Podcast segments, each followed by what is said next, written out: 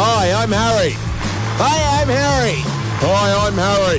Hi, I'm Harry. And together, we're Harry's four split personalities.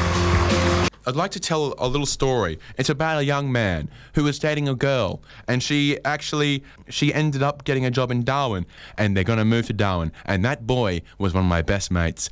And uh, and then I, I messaged a mate today who, as far as I understood it, had a job on the Sunshine Coast. And I said, okay, when he first moved to the Sunshine Coast, I said, all right, here's the deal.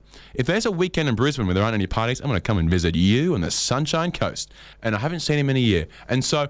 I messaged him the other day. And I said, "Look, uh, I want to come and visit." He said, "I'm just about to move to Darwin. In fact, I moved there eight hours ago."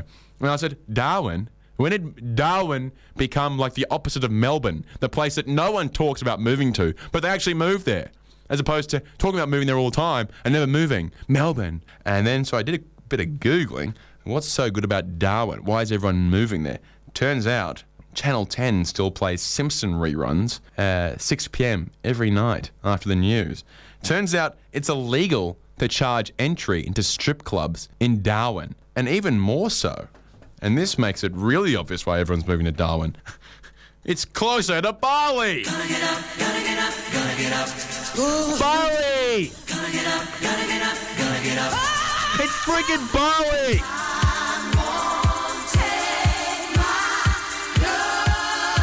Mom, can't speak right now. I'm in Bali. What? I can't hear over the music. I'm in Bali. Hey, where's the toilet? The toilet.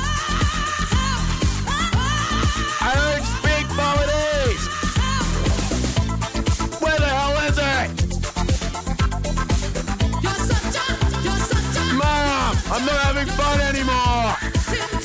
I need to get picked up. Bali. I'm in Bali.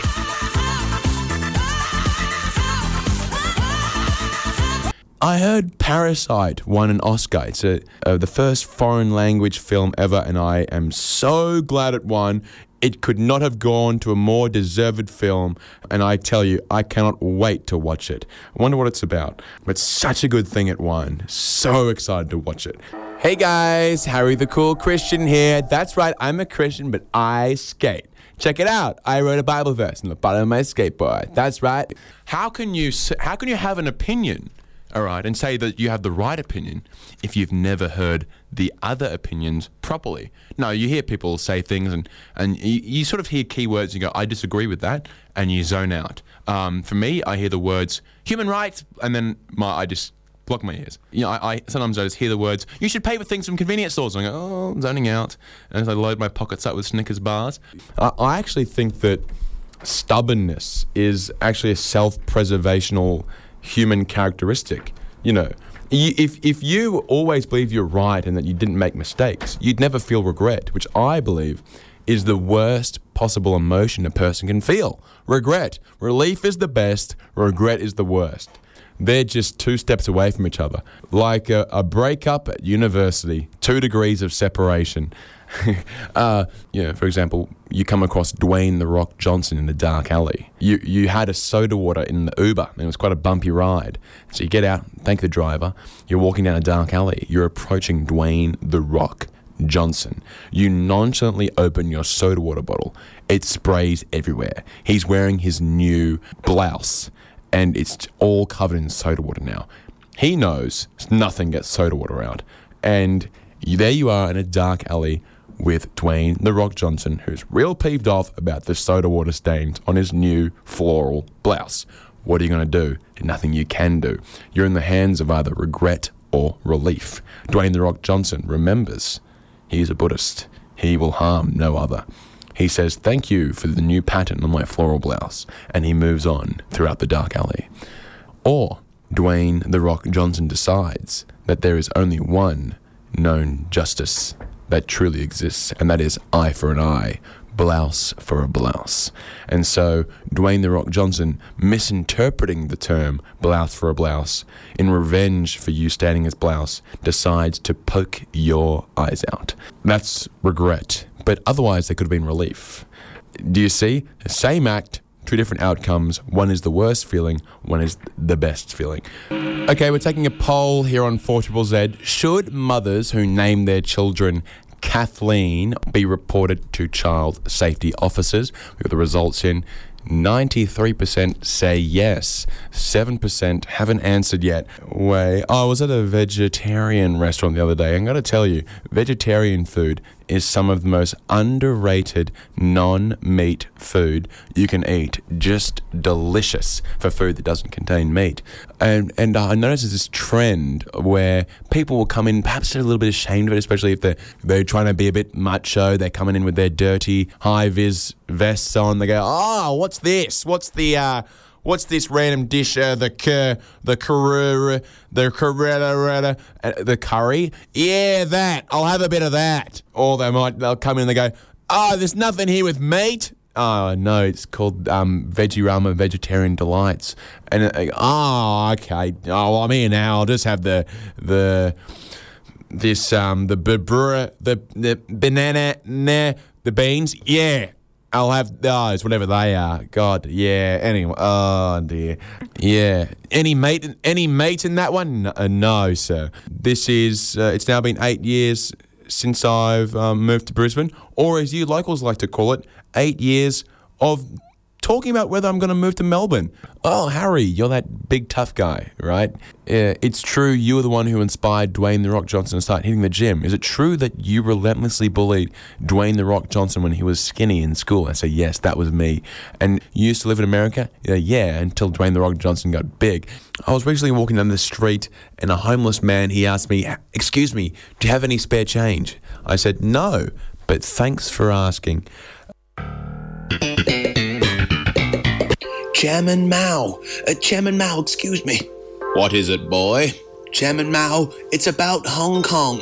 Mr. Zhang, you are fully aware that on Thursdays I drink a 1.25 litre bottle of Coca Cola while editing the Tiananmen Square Wikipedia page? Yes, Chairman Mao, but the people of Hong Kong are very angry. They're burning everything.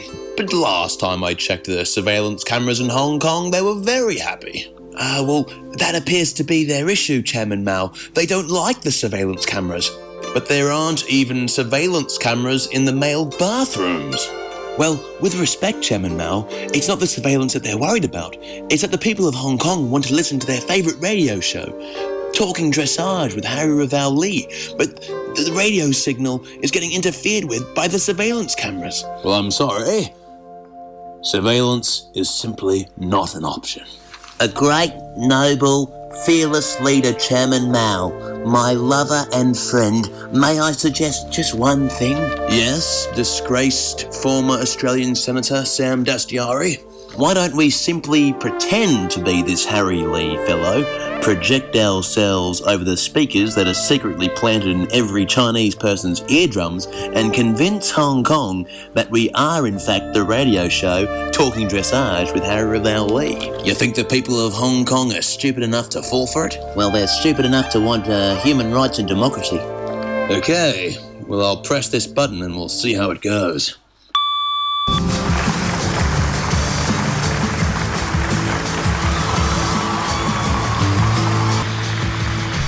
So much. Thank you so much. You are a very, very supportive audience, even supportive through my quite novel and quite natural nudist face. Thank you so much. How do I look? Still cheering, guys. Thank you so much. No, seriously, sit down. No, no, stand up. This is a little bit longer. Thank you so much. Um, Oh, wow. Is it good to be here out there? Very dangerous. People bang on about global warming. People like Al Gore, people like most school children, they say, the earth is warming. We need to do something about it and stop it. And then you got people in London, people in New York wearing four layers of clothing going, bring it on. On Valentine's Day, I read a statistic about single people in Australia the suburbs with the highest percentage of single people. And this was based on um, Australian Bureau of Statistics data, most likely gathered from the Australian census a few years ago. But uh, the, the two highest rates of singlehood in Australia were in Carlton, I do think it's funny that the ABS does have statistical data on the number of single people in Australia. It'd be funny if the person who was counting all that data about how many single people there were in Australia, if that number was odd, if there was an odd number of people who said they were in a relationship, it means there's there's one person out there who needs to needs to have the talk with their special one, their um, other half, um, who doesn't have another half. So I was thinking the other day, if an alien came to Earth and wanted to immediately, um, with some immediacy, to speak to our leader, and they said, "Who is the leader?" And and you go, well, I mean, like we have leaders of countries. I mean, I guess Scott Morrison's the the, the Prime Minister of Australia. Uh, Donald Trump is the President of the USA. But who's really the leader of the world? Who gets to negotiate with the Martians? And it's quite simple. Brett Lee. Brett Lee would be the leader we would put forward because it's it's be obvi- it's obvious to us and be bloody obvious to the Martians, the aliens who land here, that the leader of this world would would have to be whoever eats the most Weetabix for breakfast. And so uh, we would put forth Brett, and then they'd, they'd shoot laser beams out of their Martian eyes, and, and Brett Lee would explode into a puff of confetti, and we'd all be shrieking, Oh, Brett! Well, we could have put anyone else forward. Oh, we could have put Ricki-Lee for. Oh, we could have put Delta Goodrem forward as the leader, and now we've killed Brett. Apparently, if uh, so, th- they in Ireland, I understand they have um, fairy nests, and they used to be in backyards of homes, and people would say, "Look, um, while you're here for the Airbnb, enjoy yourself. Um, just do not." muck with the fairy nest at the back of the yard. And they say, that looks like a compost. And they go, no, it's a fairy nest. And they go, no, like it's black. It's a box with a lid. It smells like rotting fruit and vegetables and eggshells. And it has a sticker on the front that says compost bin. And then another sticker above that that says, this is R. And the, and the Irish owner will in, uh, invariably in that moment say, Are you sure you that that is a fairy nest? And if you uh, kick the fairy nest or remove it, you say, Oh, this is prime. T- uh, prime real estate for a, a, a, to develop a block of flats. Um, what we're going to need to do, we're going to m- remove that fairy nest, and I reckon put up a few flats. Oh, that'll be good. You move the fairy nest. Apparently, the bad luck that comes from that lasts generations. Like you will have a great grandson who you won't be alive to even meet. Uh, they'll, they'll be an upstanding citizen. They will help out. They will serve soup to the homeless people um, on Christmas Day. Yet bad things will continually happen to them. And they will say, What is it with this world? You know, I'm a good guy. When my mum says clean my room, I clean my damn room. I serve soup to the homeless people on Christmas. I literally just performed mouth to mouth resuscitation on an unconscious rat. It was dead. It was dead. But somehow you study hard, you get crap grades, you try and be nice to the kids at school, they still throw bricks at you, and you don't know what you've done wrong. Turns out a guy from your family, four generations ago, in Mother Island, just a couple of hours west of Cork, had a nice big backyard. Also used to be a fairy nest. But your great granddaddy thought it'd be a nice idea to put up a block of flats, and guess what he did in order to facilitate the block of flats being erected? He removed the fairy nest. And now you have inter cross generational bad luck. It's like those things they used to share on Bebo and MySpace. Share this or 17 years of bad sex. Me, 26 years later, I'm going, Jesus, what did I not share when I was zero years old? A local Queensland farmer, and I'm not. I, I, that was probably misuse of the word local. Just because he's in the same state doesn't mean he's actually not really, really far away. But he's dev- he spent 19 years choosing the perfect little seedlings from his uh, lychee plantation until he developed a breed of lychee that is completely seedless. You know, I'm sure someone in a lab somewhere could, in 10 minutes, you know, muck around with the genetics of the lychee. That is unethical. What this Queensland farmer did diligently over 20 years. This man has missed 20 firsts, his own son's bar mitzvah, Man, he even forgot his 33rd birthday. He was developing this seedless lychee. And to you, sir, the nameless, the faceless lychee legend, we can't wait to buy them for Oh no, sorry, that's too expensive. No, no, no, that's actually far too much. We're not buying that. I'm so sorry, but when Coles and Woolies get them down to one dollar a kilo, we can talk business. And when you're uh, when you're literally selling your flesh just to make ends meet, um, because Coles and Woolies are buying up your your lychees for five cents a bucket, um, we can talk business. Um, I have another question. This is a massive question. Can you call off an engagement but still date that person? So if you call off an if you engage, just like you date someone, then you get engaged and then you say, no, sorry, it's just not it's not happening. I'm not feeling it. We're not getting married. But anyway, what do you want? What do you want? To, what do you want to get for dinner? Um, I saw a really nice Vietnamese place. Um, is that normal behavior? Can you uh, continue dating? Say, look, I think you're great, but just not that great. Do you know what I mean? Like, I'll hang out with you, but not for life. Come on. And so engagement's off, but let's keep doing that. I really like this thing where um, you know, I call you up drunk, we have sex, but can we do? Let's keep let's keep that, but without all the engaging, engagementy, the engagey sort of stuff. I was walking past this little shop in West End, the corner of Jane Street and Montague Road, and there's a shop for lease, you know, one of those old timber ones, and there's a sign in the glass saying, "Please stop breaking in and stealing the mangoes." And there's this and and you and I was like I had no idea there's a mango tree there. Peek over the fence. Sure enough back of the yard a mango tree. Like how many people knew there was a mango tree in your backyard before the sign the I wouldn't even call it a passive aggressive sign. I would just call it all out aggressive. Do not break in and take the mangoes. Like that's pretty self-explanatory. It's like when you tell your parents, oh, mum and dad, I left the iron on at home and my house burned down. And then they say, oh, Harry, you should be turning off the iron after you use it. It's like, well, yeah, my house burned down. What do you think I've been thinking about ever since I learned that my house burned down from leaving the iron on? I was thinking, man, I wish I turned the iron off. Do you know what I mean? Um, so I was I, I was walking home one night and, and someone had put three items out for council cleanup, but it wasn't like council cleanup time. It's that really grey area where you go, this is an item of value, so it's not really littering. It's sort of like I would argue when you drop a five cent piece. Now, here's the interesting thing: you with a beer bottle. Uh, if you return that to one of those depots, you get like 10 or 20 cents back. Is that correct? Stop me if I'm wrong. Uh, alternatively, don't stop me. Um, thanks. Uh, thanks. Actually, I really appreciate that. Um, so I would argue if you put down an empty beer bottle at a bus stop, and then walk away.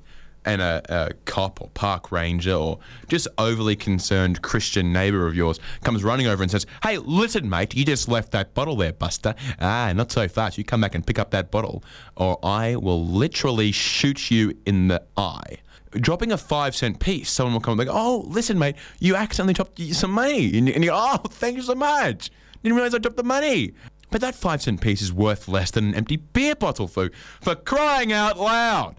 So really, you should be putting down a beer bottle and someone should run up and say, listen, mate, you just dropped this. Uh, I, I thought about keeping it for myself, but I thought I'd do the honest thing and give it back.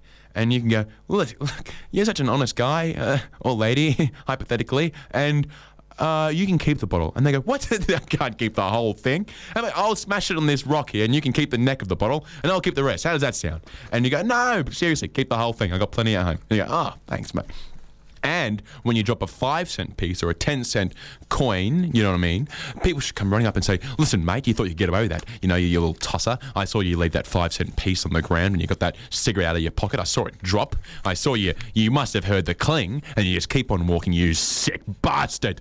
Uh, don't you know those five cent pieces wash down the drain and then, you know, turtles and platypuses, they see the money, they think it's bloody coral, they start eating it. Next thing you know, have you ever have you ever been a platypus and shut out a ten cent piece?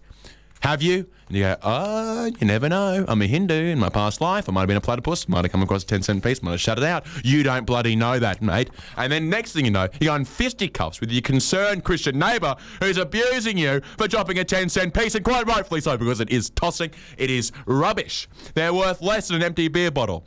How to beep a horn in a polite way, because as we all know, there are times when you you beep a horn it's like oh look by the way light screen. And there are times you go you know someone cuts you off in your lane and you beep because it's, it's more of an aggressive beep. There's a sort of a notification beep and then there's a, a, a aggressor beep. There should be two different beeps. One that sort of says oh excuse me and then one that's more like oh, excuse me as a as a part-time cyclist, and there are full-time cyclists, there are part-time cyclists. Now I can tell you, full-time cyclists are a little bit um, uh, uh, I, I don't know what the word is, or maybe I do, and I just don't want to say it in public. Um, my mum could be listening, and so they're a little bit like that, if you understand what I'm saying. And um, they they wear lycra and, and they go cycling, and and they do not slow down. They don't stop and smell the roses. I think cyclists have hay fever. I think that cyclists in a past life did something very terrible. Um, they desecrated a,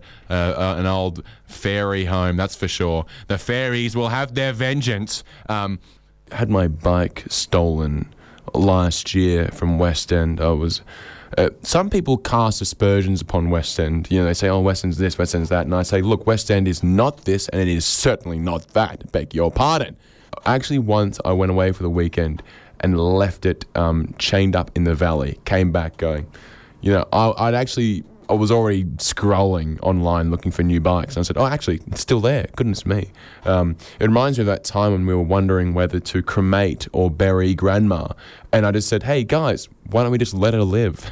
um, and I came back, my bike was still there. And so a lot of people cast aspersions upon the valley. They call the valley this and they call the valley that. And I will accept the valley is this but I wouldn't say it's that.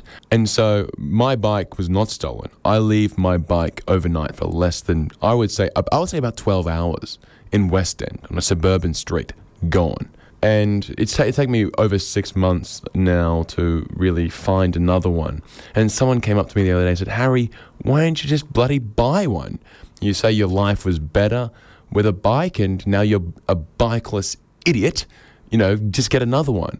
And I simply say, well, the reason I don't have a new bike is the same reason I'm single. Shopping for a bike is like trying to find a girlfriend. If you can have any bike you want, if you're if you have the means and resources to get any bike you want, how can you decide which bike to get? When it comes to ringing a bike bell, because uh, I'm a part-time cyclist, remember, not a full-time cyclist, because full time cyclists are. I hope you didn't say it. Oh, you better go to church on Sunday if you said it. B- been slowly uh, deconstructing and, and, constructing and refining the ancient and dark art um, of ringing a bike bell to just sort of let people know that I'm passing on the right. And um, because I didn't like to ring the bell, I would do it if I if I could get past someone without physically touching them. I would not ring the bike bell. But then people would get angry because there'd be close calls, and I I had a couple of, you know, I don't want to throw middle-aged men under the bus. I feel like with the whole you know okay boomer thing, which just quietly is ageist and um, and not okay in my opinion. Look, my parents are baby boomers. You know, every, every, and a lot of other people who do this whole okay boomer thing, their parents are baby boomers. You know, you're just insulting your parents. And I tell you what's not cool: insulting the people who freaking made you, and sometimes made you in Hong Kong, like my parents. I have a special relationship with Hong Kong. My father reminds me, actually, too often, I was conceived in Hong Kong. Something about that place.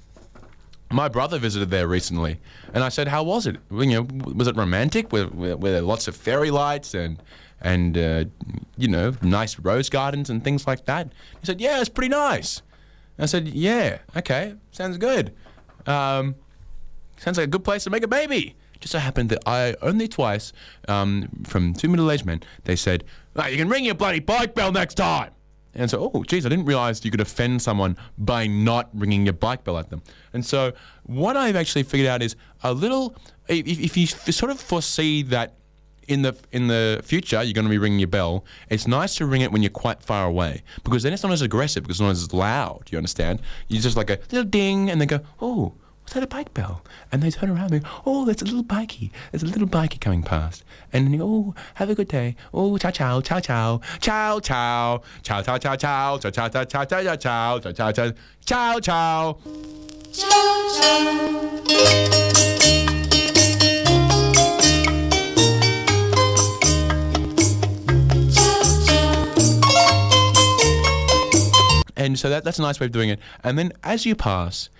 and this is the art form of it. This is where not your everyday, not your everyday Tom, Dick, or Harry can do this, but this Harry can, and he's a dick. Um, uh, you can say sorry, uh, uh, but it's about saying thank you in a really, really polite way. And, and it's a voice I don't use in any other context apart from thanking people for letting um, me pass by them on my um, part time push bike. So this little thank you. sorry. thank you. thank you. ding ding. Oh, uh, thank you. And it's just really soft and really welcoming. It's uh, um.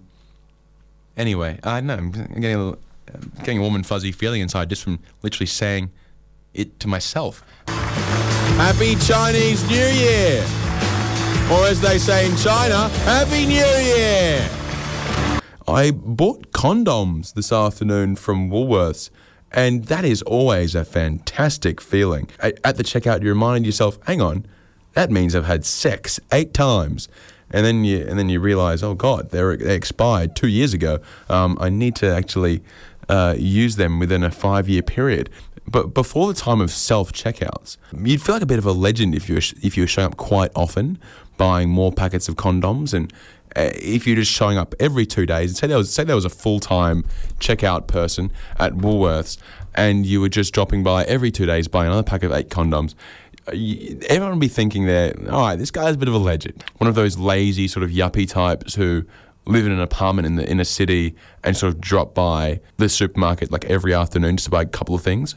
I'm just gonna buy half an orange, and like you just bump into their shoulder, like, oh my, only drop and you drop seven packets of condoms. You're like, oh, ah, oh, can you help me pick these up? Just so you let everyone know how much of a legend you are and just how many condoms you are buying and taking home unwrapping and throwing in the fireplace. Um, and, or, you know, also, uh, rubber is a, a, great way to cover leftovers, and, and you know condoms do stretch. So you just if you've lost a Tupperware lid to one of your containers, just put a, some leftover spaghetti bolognese in there. Just simply pull the condom over the over the top of the container, and you know a great way of recycling and uh, you know 2020 is all about repurposing, recycling, reusing. You could even use some used condoms and just sort of pull them over your, your Tupperware container, keep that spaghetti bolognese nice and fresh, and then get to work and put that straight in the work fridge. And that's my handy tip for saving the environment. How long do these Olympians train for? Many of them, you know, drop out of high school at 16. They forego relationships, parties, and studying at university in order to become athletes. They train their heart out every morning, swimming up and down that pool. On the day of the race, they outperform every other athlete in the world at that present moment to win gold. They get up there, and all you give them is a one and a half minute anthem. I'm sorry, they deserve the 12 inch mix of the national anthem. The, the Austrian national anthem is uh, actually even older. It's actually so old. It's like caveman old. It's, the national anthem is just you bang two rocks together and you grunt. That is old.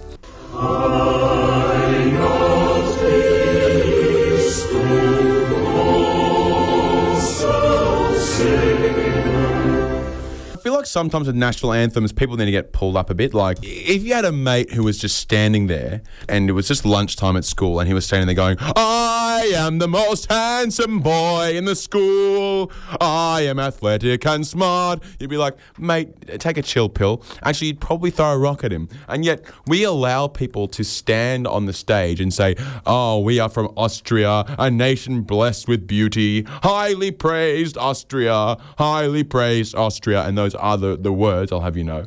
And same with the Australian national anthem. We talk about how great Australia is.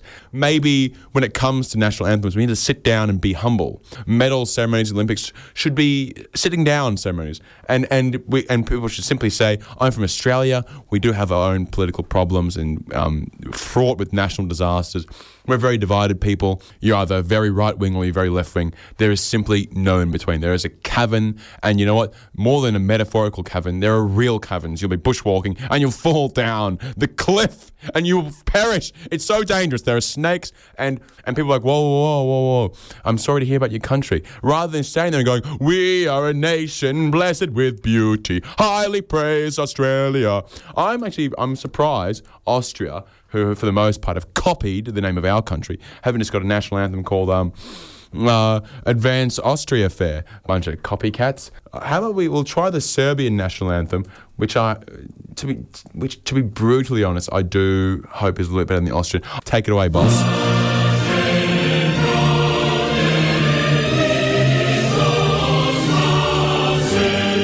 When other players crack and can't handle the pressure, Novak seems to handle himself very, very well. And apparently, that is from having lived through a bloody civil war. You know, when you're staring down the face of two break points in the second set and you go, oh God, this is bad, this is bad. And then you realize, oh, wait a minute, that's right. All my neighbors were stabbed to death in Serbia in the 1990s until early 2000s. And then you go, this ain't so bad. And so, you can understand why sometimes you can use that sort of civil war, traumatic childhood stuff to succeed in the sporting arena. And so if you are a budding tennis player or maybe even a cricketer or soccer player and you you've been accused by your coach of lacking mental fortitude, perhaps it's time to just drop into Yemen or parts of uh, northern Syria and get some traumatic memories to finally make that first 15 at your local GPS school. You know, we don't take song requests, but content requests are always welcome.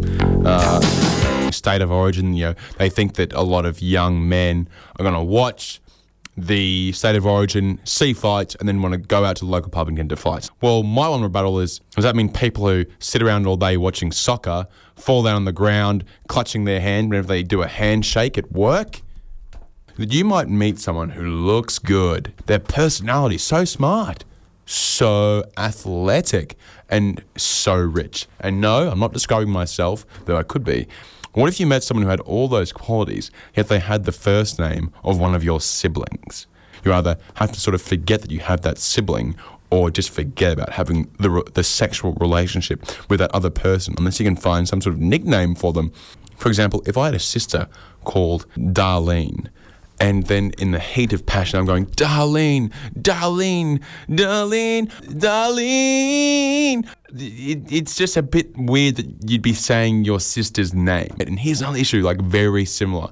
If you met a new girlfriend who had the same name as your ex girlfriend, you couldn't give them the same nickname.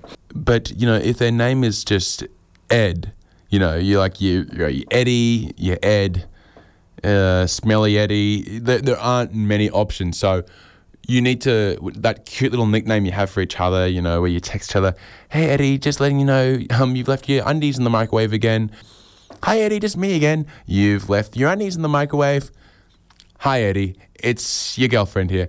I'm just letting you know that what we talked about on the weekend, it's happened again. You've left your undies in the microwave sort of conjure, it's as if you're conjuring the spirit of an ex partner if you're using the same uh, nickname. The only option is to just not name them. And it might look like you've forgotten their name and, and you've found it a bit too awkward to ever ask them again what their name was, especially if you're already like dating, if you already, if you already had the talk, or worse, if you're married and you had the whole ceremony, and it's like shit, I really can't ask them what their name is now. I'm really past that point, and you just call your partner, hey mate, oh hey buddy, um babe. They're probably you, you do. Everyone knows that couple.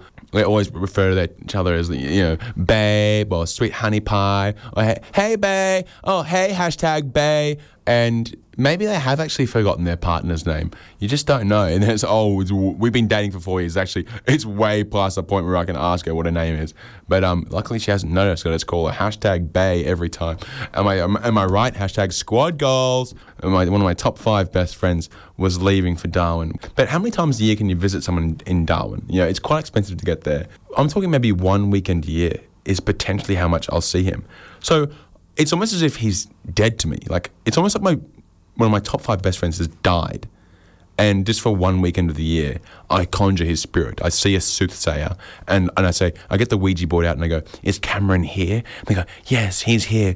He's singing. But at the end of the day, one friend goes, and I- another one will show up out of nowhere. Hello, you ordered a friend. Here I am, and it's just a friend wearing nothing but a mankini and and a red bow, standing at your front doorstep, and it's like, you look just as good as he did in the pictures. Wuhan in China, they put a whole city into lockdown because of this uh, this coronavirus fiasco, and there are some Australian citizens caught up in the lockdown. And so, last I heard was that the Australian authorities were working very hard uh, to get those Australians out of the quarantine zone and into Australia. And I said, that's great, but you know, don't work too hard. You probably can't tell on the radio, but I'm actually covered head to toe in um, warts, A terrible, quite painful warts. Um, sometimes when I touch them, I, just, ah! I scream. Um, like uh, I, I do know somewhat how what it means to be a champion athlete who's retired because my favourite uh, nightclub closed down, the Flying Clo- uh, Flying Cock. I used to go there every uh, Saturday, and um, closed down. And I'm like a cow without a bell, a ship without a sail, a cardinal without young choir boys. Uh, ab- absolutely lost. And um, had a lot of requests tonight for the Swiss national anthem.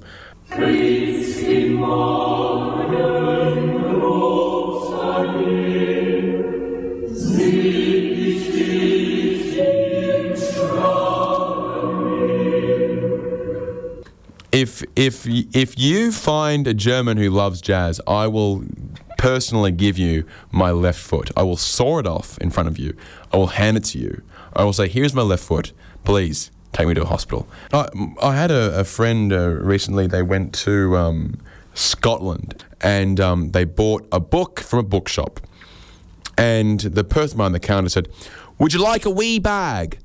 And she thought to herself, "Uh, I think I'm right to find a bathroom when I need to go." Do you need a wee bag? Yeah, in any event, yeah. Oh, a little wee bag. Do you need a bag? Like, I feel like whenever the Scottish people say we, you just you could easily just leave it out. Would you like a bag for your book? Is what you simply need to say. Would you like a wee bag? Jesus. At Fridays, I think it was, and I was wearing a tie after work, and this guy comes up to me and he says, "Okay, we get it. You have a job." And I thought, well, for a starter, for a starter, I'm paying like twelve dollars for a pint at the moment. So if you're coming here to buy a twelve dollar pint, and you don't have a job. Well, you're not going to last very long. And and I thought, well, that's quite quite abrupt, really, to, to to go around and approach someone wearing a tie at a nightclub and say, "Oh, we get it, mate. You have a job." I mean, I don't go up to um, women wearing leopard print dresses at nightclubs and go, "We get it. You're really horny and single." Um, I don't go up to men you know, who are middle aged wearing activewear and say, "We get it. You're having an affair." You know, I, I, I don't say that. It's been pointed out to me that if you ever um, build your own house with, with bricks you bought and maybe even made yourself, and you live in that house for 35 years, it's actually impossible to tell anyone those facts without coming across as very aggressive and defensive.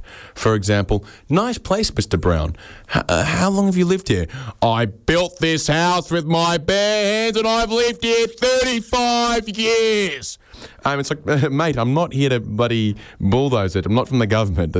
I think you just get very, very defensive if you build if you build a house with your own bare hands and, and you live in it for 35 years. I'm a brickie by trade. I built this house with my own bare hands and I've lived in it for 35 goddamn years.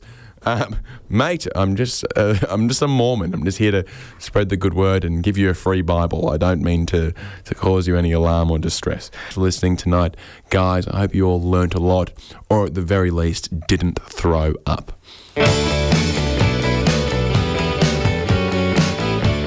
If you're ever lucky enough to bump into me in a nightclub, I've got a, a fantastic new party trick. It's where I clear the dance floor as if, uh, you know, when people like break dance and say, "Yo, make make some room, make some room," and then, and as soon as uh, the crowd is gathered and like something's gonna happen, he's gonna do, do like a, a head flip.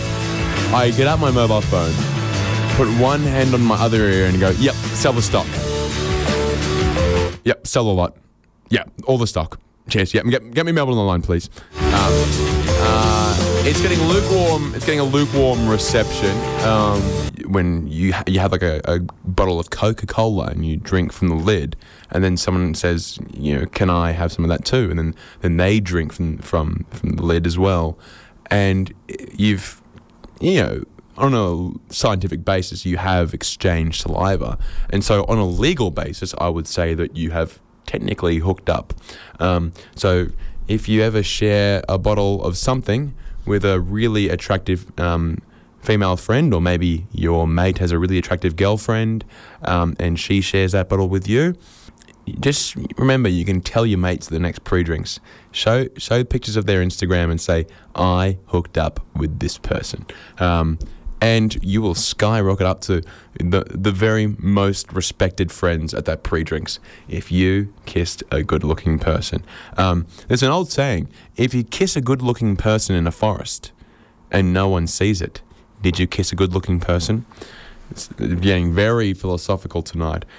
Tame Impala, aka Kevin Parker, he might be out there with his five mansions on the Gold Coast, and there might be a little mansion shaped hole in his heart, a little six, sixth mansion uh, shaped hole in his heart. And, and maybe if he just gets that sixth mansion, he'll feel better again. So, what we're here to do is to give him some more royalties, and so he can sell out the Brisbane Entertainment Centre again in the near future. And we're going to keep playing Tame Impala until he gets another mansion and feels happy again. Um, but uh, also, um, if you're a, if you're out there and you're a struggling artist, um, get better at doing the art. Um, what if all the people with no taste just keep breeding, and all the people with really high taste, um, who are busy at art exhibitions and, and dissecting films and and critiquing um, you know albums, um, they're so busy doing the, their artistic pursuits they don't get around to I don't know having sex, and um, and eventually we're just surrounded by people who continually request the scientist by Coldplay on radio again and again and again. So often that Four Triple Z has to dedicate a whole program to the scientist show, and university students tune in going, "Oh, maybe instead of reading my science textbook, I'll listen to Four Triple Z for an hour." But then they just get the scientist by Coldplay on repeat because they're a struggling artist. Like I'm sure there is someone who has a saucepan on their head. They've severed their own penis off and they're banging the saucepan on top of their head, and um, and in some cultures that's art. And they're probably in Australia going, guys just don't get it. They're in King George Square trying to busk, and they got, they've got no coins. All they've got is a move on um, order from a police officer who's taken offence to uh, the severing of one's penis in public, um, even if it is in the name of art and music, man. It's really dangerous to join the fray. Uh, I've joined the fray a couple of times on Facebook, and by the fray, I mean commenting on an ABC News article that's been shared on Facebook by ABC Brisbane. With, respect to the people who say, if you've got nothing nice to say, don't say it, they're not in the fray unless they're saying it in a really aggressive and accusatory way. If you've got nothing nice to say, just don't say it, buddy. I joined the fray. I remember they were spearheading this campaign about like uh, local councils cancelling New Year's Eve fireworks, and it, there was like this tenuous connection to the to the bushfires that were actually ongoing at the time. And I just didn't quite agree with that. Of course, we all know that um, local dogs do not like fireworks. But I'm here to say I don't like local dogs. So it's a bit of a neighborhood battle, really, with me and my um, illegal fireworks and the, the dogs. But luckily, they're enclosed behind fences. I like to, when I walk down the street and a, a, dog just barks me because of the mere fact I'm walking down the street in proximity to that yard, I like to speak to it as if it were a person. Sometimes I just stop and I turn it and say, mate, have a night off. Woof, woof, woof. Oh, have a real go, mate. Um, so ABC Brisbane, they just kept sharing these polls. They were saying, "Oh, do you think Tweed Shire Council should cancel its fireworks in light of the bushfires?" It's a thinly veiled uh, remark with a, with a poll, sort of like when when someone goes, "Oh, do you think these earrings look really good? Do you think they look really good?" Uh, no, of course, no, of course not. I know you spent a lot of money on them, and and you have self-esteem issues. But no, I'm just going to say I don't like them. I joined the fray. That's I. That's the only way I can put it. I, about the fifth one where I said, "Oh, you know, should Gold Coast City Council cancel the fireworks?" And, and then they and they were dragging Sydney into it as well, and said, "Look, Sydney New Year's Eve fireworks are renowned as the best in the world. You, ABC Brisbane, you need to get back in your box. You know, at the time I didn't know I was joining the fray because it was the first time I was. The first time you join the fray, you don't know you're joining the fray. But every time after that, you know you're joining the fray. In fact, immediately afterwards, you know what you've done, and that is fray, comma, you have joined the. I, I simply said anti fireworks broadcasting corporation. It's a pun on ABC and the vitriol which I was swiftly the return serve from the uh, aging community of, of Brisbane was immense. I was told that I'd never seen a bushfire in my life. I'd say I was told uh, many things about um, my sexuality. It was character building. So you hear that, guys? Cyberbullying is character building. You heard it here first on Talking Dressage. So another time I joined the fray on ABC Brisbane, the Facebook page, there was uh, a story about how Nick Kyrgios was spearheading, where every ace at the Australian Open, someone would donate money to to the bushfire relief. And and so when that news broke, people were saying, "Look, we love Nick Kyrgios," and you know, people were saying, "Blessed him, dear Lord." And so, and then one other person said, "Look, he got 36 aces in one game once. So if you times that by 200, that's 7,200. That's just one game." And so I I did notice that one person had commented a little bit off topic. It was a quite elderly lady named uh, Kathleen McConnell, and she said, I wish my husband thinks of someone else for a change, uh, not himself for once in his life is me, me, me. Kathleen McConnell, I wish my husband thinks of someone else for a change, uh, uh, not himself for once in his life is me, me, me. And so I simply said, Kathleen McConnell, be patient with Mr. McConnell. Nick Kyrgios was once arguably a spoilt brat, but now look at this wonderful gesture. People change every six seconds, and perhaps one day your husband will do something that will change the destiny of mankind as well, like turning to an ethical plant based diet. Bless you and Mr. McConnell. That one, I got a bit of support for that one actually. And yeah, there were giant kangaroos that roamed the earth thousands of years ago, and Homo sapiens just we killed them, we ate them. I wonder if what if see we don't know this, but what if giant kangaroo meat was the greatest tasting meat of all time? Um, where just one bite would cause ejaculation, and and that's a money back guarantee. Imagine if it was that good, but it was just so good, we just ate them all really quickly and then we were like, hang on, can you get another one of those? And a search party went out and they came back three years later and said, we haven't found any. That would be weird. The first extinction. Can you go, go get one of those? I actually feel like mammoth tonight, mum. Mum, can we have mammoth for dinner? Yeah, I'll just go get one of those. And comes back seven years later going, look, I've walked really, really far and all the way back, and I did not find a, a mammoth. We, um, we don't just naturally um, figure things out. It's a, there's a lot of trial and error involved, and probably more error than trial. Just like women. In my life, women come and go, but mostly they just go. uh, okay. I think there's a correlation between uh, dating apps on phones and the pokies. I think it's this really similar sort of formula.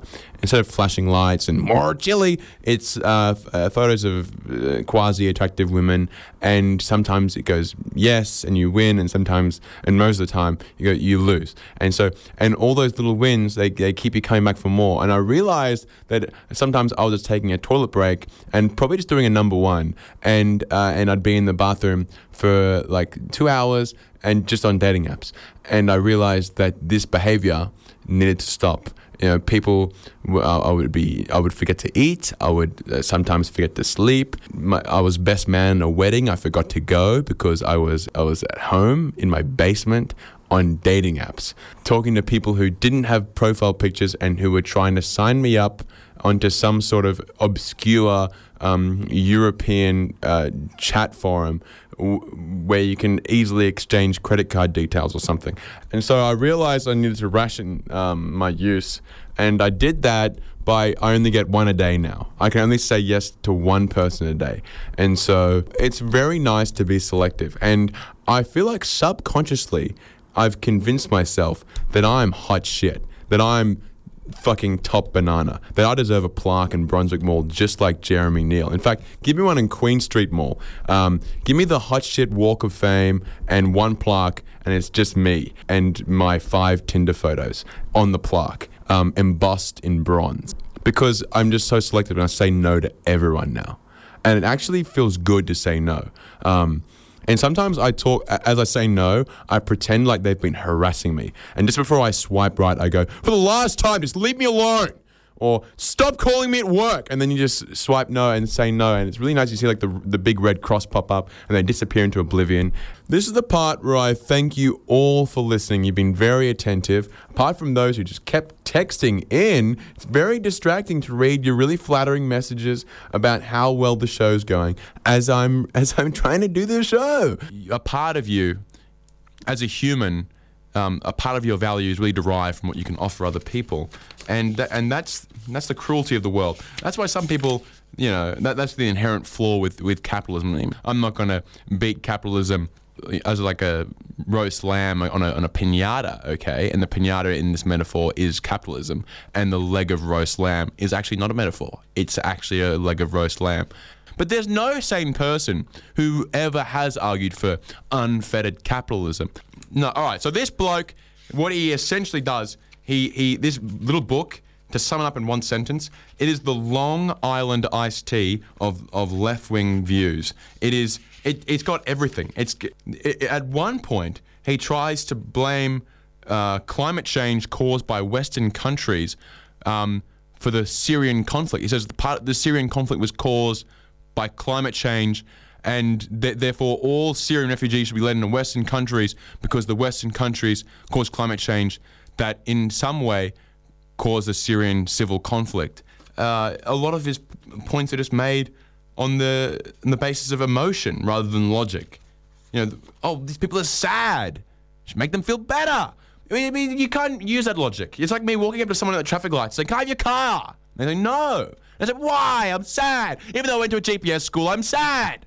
He- another thing he used to say was that turmeric was not a superfood. I don't know what he had against turmeric. If you even mentioned it, not even in the context of it being a superfood. And if someone said, "Hey, how do you make rice like yellow, like uh, in Indian cuisine?" Oh, we get big, you get a bit of turmeric. Oh, he'd step out of his room. Oh God, he would be uh, so chuffed with himself. You know, it's not a superfood. oh, I can still hear him. Oh, oh my god, he's here! Ow! Ow!